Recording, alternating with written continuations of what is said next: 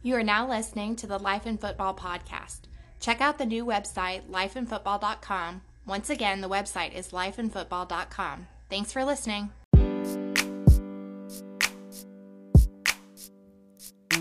This is a new day to live your life. This is a new day to try to get right. This is a new day to get on track. Yeah, that's life in football. This is a new day to live your life. This is a new day to try to get right. This track. Yeah, that's life in football. It's life in football. We are life in football.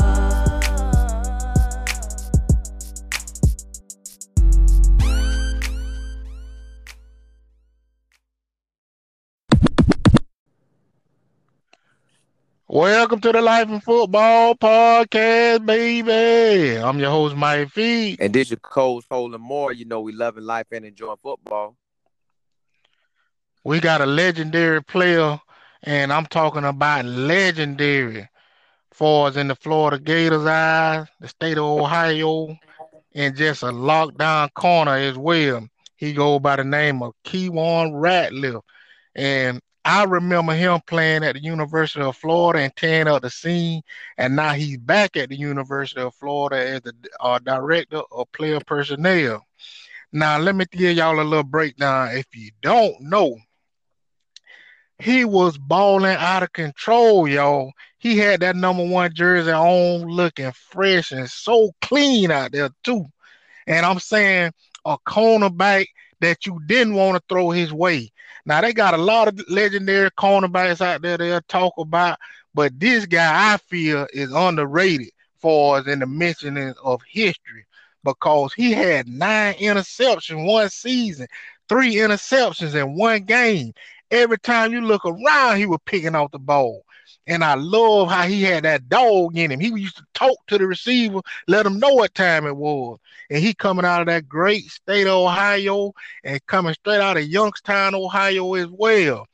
The home of Maurice Clarett and a whole lot of other ballers come to find out that were raised up there, man. So I'm gonna go ahead and quit running my mouth and let Simo bring him on. How you doing, coach? Hey man, listen, that that might have been the best introduction I ever heard right there. He, he got me ready to play a game. Hey, look, hey, that's what we always do. We always come through with it like that, coach. Hey, it's a blessing to have you on too, coach. Hey, listen, I appreciate y'all bringing me on. Y'all thinking of me to talk about some football. Yeah, man. And, and you know, it's look, we've been wanting to have you on for a minute, and I'm gonna go and get right to it, coach. What? When did you know? What you want to do once football was all said and done? Like, did you find out what your passion was and what you was gonna do as a career? Honestly, I'm just be all the way real with you. I still don't know. All I do know is that football is gonna be connected to my life uh, until the day I'm gone. I, I was I was born with the passion and the love for the game, and, and that's something that'll never die. So as as long as I'm able, I'm going to be try to give back in some way, form, or fashion to the game. Now, coach, with all the information that you have, and I was up on you just checking everything up, it seemed like God just was lining stuff up for you because you came back to get your degree, and then once you got your degree, it seemed like you started working with University of Florida, right, right, like a one and two at the same time. Honestly, it, like you said, I've been I, have been beyond blessed in, in, my life through football. I mean, I I didn't take school as serious as I should have when I was in school the first time, but I was blessed and fortunate enough to get a second chance to go back and get my degree. And as you said, I, graduated in, in August of 2018. And by March of 2019, I was calling my alma mater my, my place of employment. Now, coach, I forgot to mention in the introduction that you played in the NFL as well. But we want to go back to your history and give us some of the insight how it was for you growing up. Well, well, growing up, as you said, in Youngstown, Ohio, I mean, it's it's a rough environment. I mean, you you can look it up and, and do some research on it, and, and it, it speaks for itself. But for me as a young kid, I never felt any of that. I never felt like I was going through any poverty. I never felt like life was a struggle because I had loving, loving, caring parents who always made me feel like I had enough. And the, the, that right there made me feel like I could do anything. And before I knew how to talk, walk, think on my own or anything, I knew that I loved football. So I gravitated towards that, and, and that was what what kept me off the streets and kept me on the straight path. Now, coach, you went into the NFL as a second rounder. How was it for you and your family with achieving that goal of going from the University of Florida into the NFL? Financially, it was it was amazing. I mean, taking a kid that was that was 22 years old from the from the hood who who had never really had much and giving him a chance to be able to help just about everybody that was close to him that he loved. So I got a chance to help my mom. I got a chance to help my little brother. I got a chance to help uncles, cousins. I got a chance to, to, to be able to be a rock to some of the people that I grew up with that helped me, whether they knew it or not, whether it was financially, just just showing up to a game, emotionally, anything. So that right there was was a, a ease for me, but at the same time, I never reflected on it and took it in for what it was while I was playing because in my mind that's what the next step was and it was expected. Now, coach, with you showing love to the family and doing everything that you did for them while you was in the league, and now that you're out and you're at University of Florida, it seemed like if I'm there, if I'm a player and I'm whether it's wide receiver or DB running back, I'm beating down your door to figure out, coach, how do I need to position myself to first of all get to lead? But once I'm done with the lead, what how do I position myself going forward too? Because you know you've been there done it all, so at a high level. So how do the players come at you when you're there right now with them? I I give you an example. Uh when I first got on the job, you know, I like you like you said like y'all said in introduction. Uh, you know, I I, I like to talk. Uh, I I get myself going by talking. So first couple practices, I get out there, I see, I feel out how it's going, and then I immediately jump right into the you know the back and forth banter between the DBs and the receivers. And one of the guys that I was getting on was, was a guy was a wide receiver who was supposed to be a leader on the team, a vet, a guy I knew we were going to lean on. So I got at him first just to see if I can get under his skin, but it, it, it turned out to be opposite. The kid gravitated towards me and started picking my brain, wanting to see, you know, why why I saw this or why I was saying certain things that I was saying because some of the things I was saying he was noticing that he did.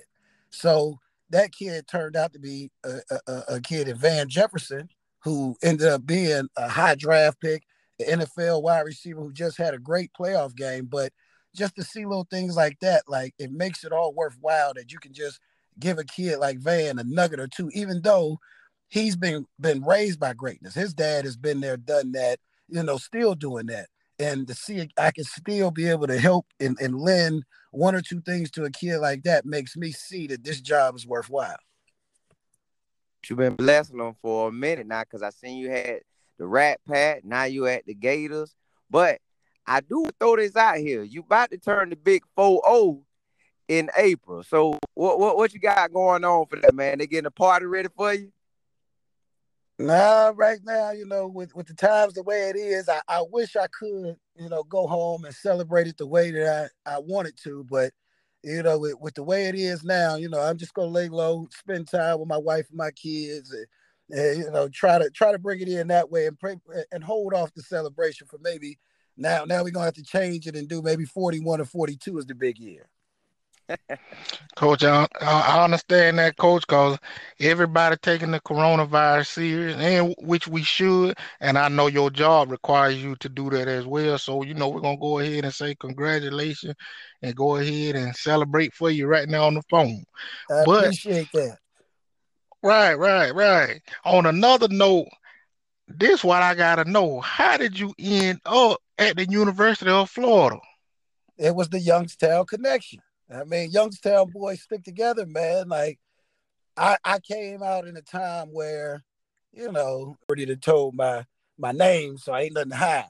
I came out at a time where there wasn't, you know, the social media and the internet and all those type of things. So what we had to look forward to was the Tom Lemming book every summer. His book came out, and you know, there would be hundreds of guys from each state that they would talk about, but only a select few would get their picture on each page. So my goal as a freshman was to get my picture on a page in one of those Tom Lemming books where they did my write-up. So going into my senior year, I was blessed enough to make that. So that book just so happened to get on the desk of Bob Stoops, who so happened to be at the time the defensive coordinator at the University of Florida. And he saw, he's looking through Ohio, as you know, he's a Youngstown guy. He saw the last name. He recognized the last name. He got my coach's number out of the book, contacted my coach. My coach brought me down to the office called me in. This is I didn't know nothing about Florida. I'm gonna be honest with you. I was a Big Ten guy. I was going to Michigan or Penn State in my mind. So I get on the phone and, and I hear this coach say, Hey, uh, how you say your first name? I said Keiwan. He said, Oh, hey, how you doing, Keiwan? My name is Bob Stoops. I'm the defensive coordinator out at the University of Florida. I got a question for you. I said, Yes, sir. He said, By any chance, do you know Chucky Ratliff? Are you any kin to him? I said, Yes, sir. That's my father. Coach Bob Stoops said right there on the phone, he said, Listen, I'm reading this article on you. I haven't seen you do anything. But if you're half as good as Chucky Ratliff, the University of Florida is going to offer you a scholarship. So then after that, that's when the recruiting began. They came and watched me play basketball, and the rest is history. Hold on now. So you say your dad was a legend as well? In Youngstown, he was. Yes, sir. Okay, so give us a little insight on like far as with him playing ball and like did you know him for like playing football? Did he show you any other ropes? Like how was that? Well, my dad was always my coach. I got an older brother and I got a younger brother.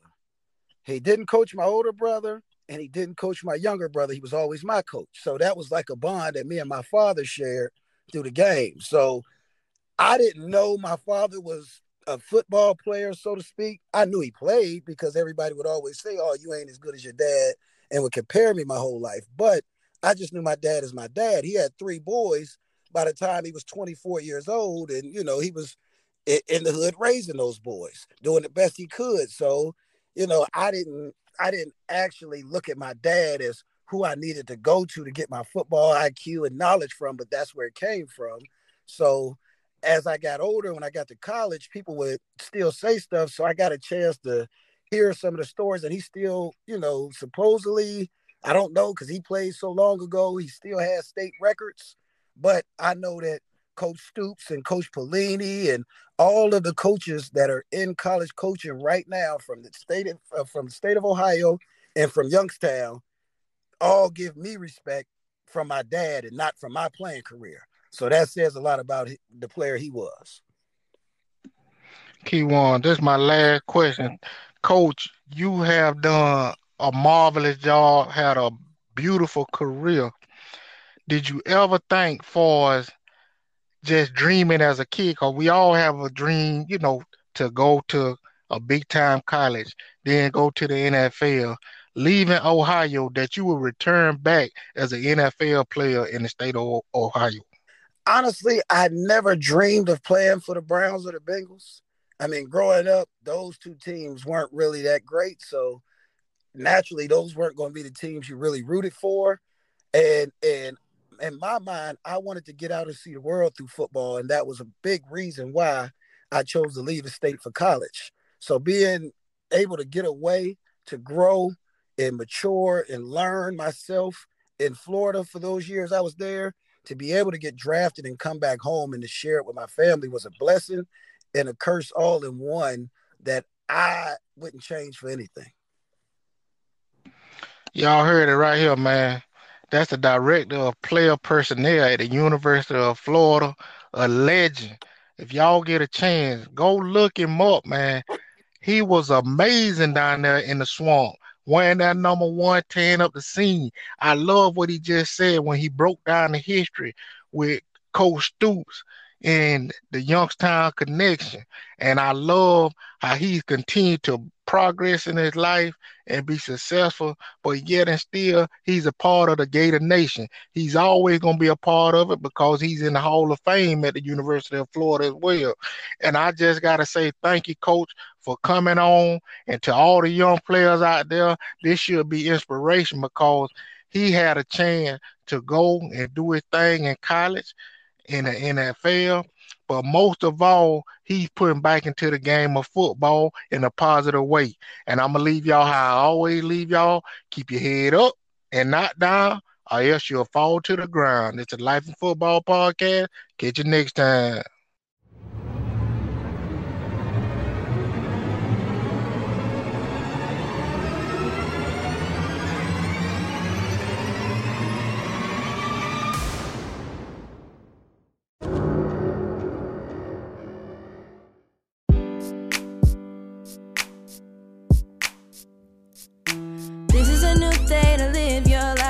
This is a new day to try to get right. This is a new day to get on track. Yeah, that's life in football. This is a new day to live your life. This is a new day to try to get right. This is a new day to get on track. Yeah, that's life in football. It's life in football. We are life in football.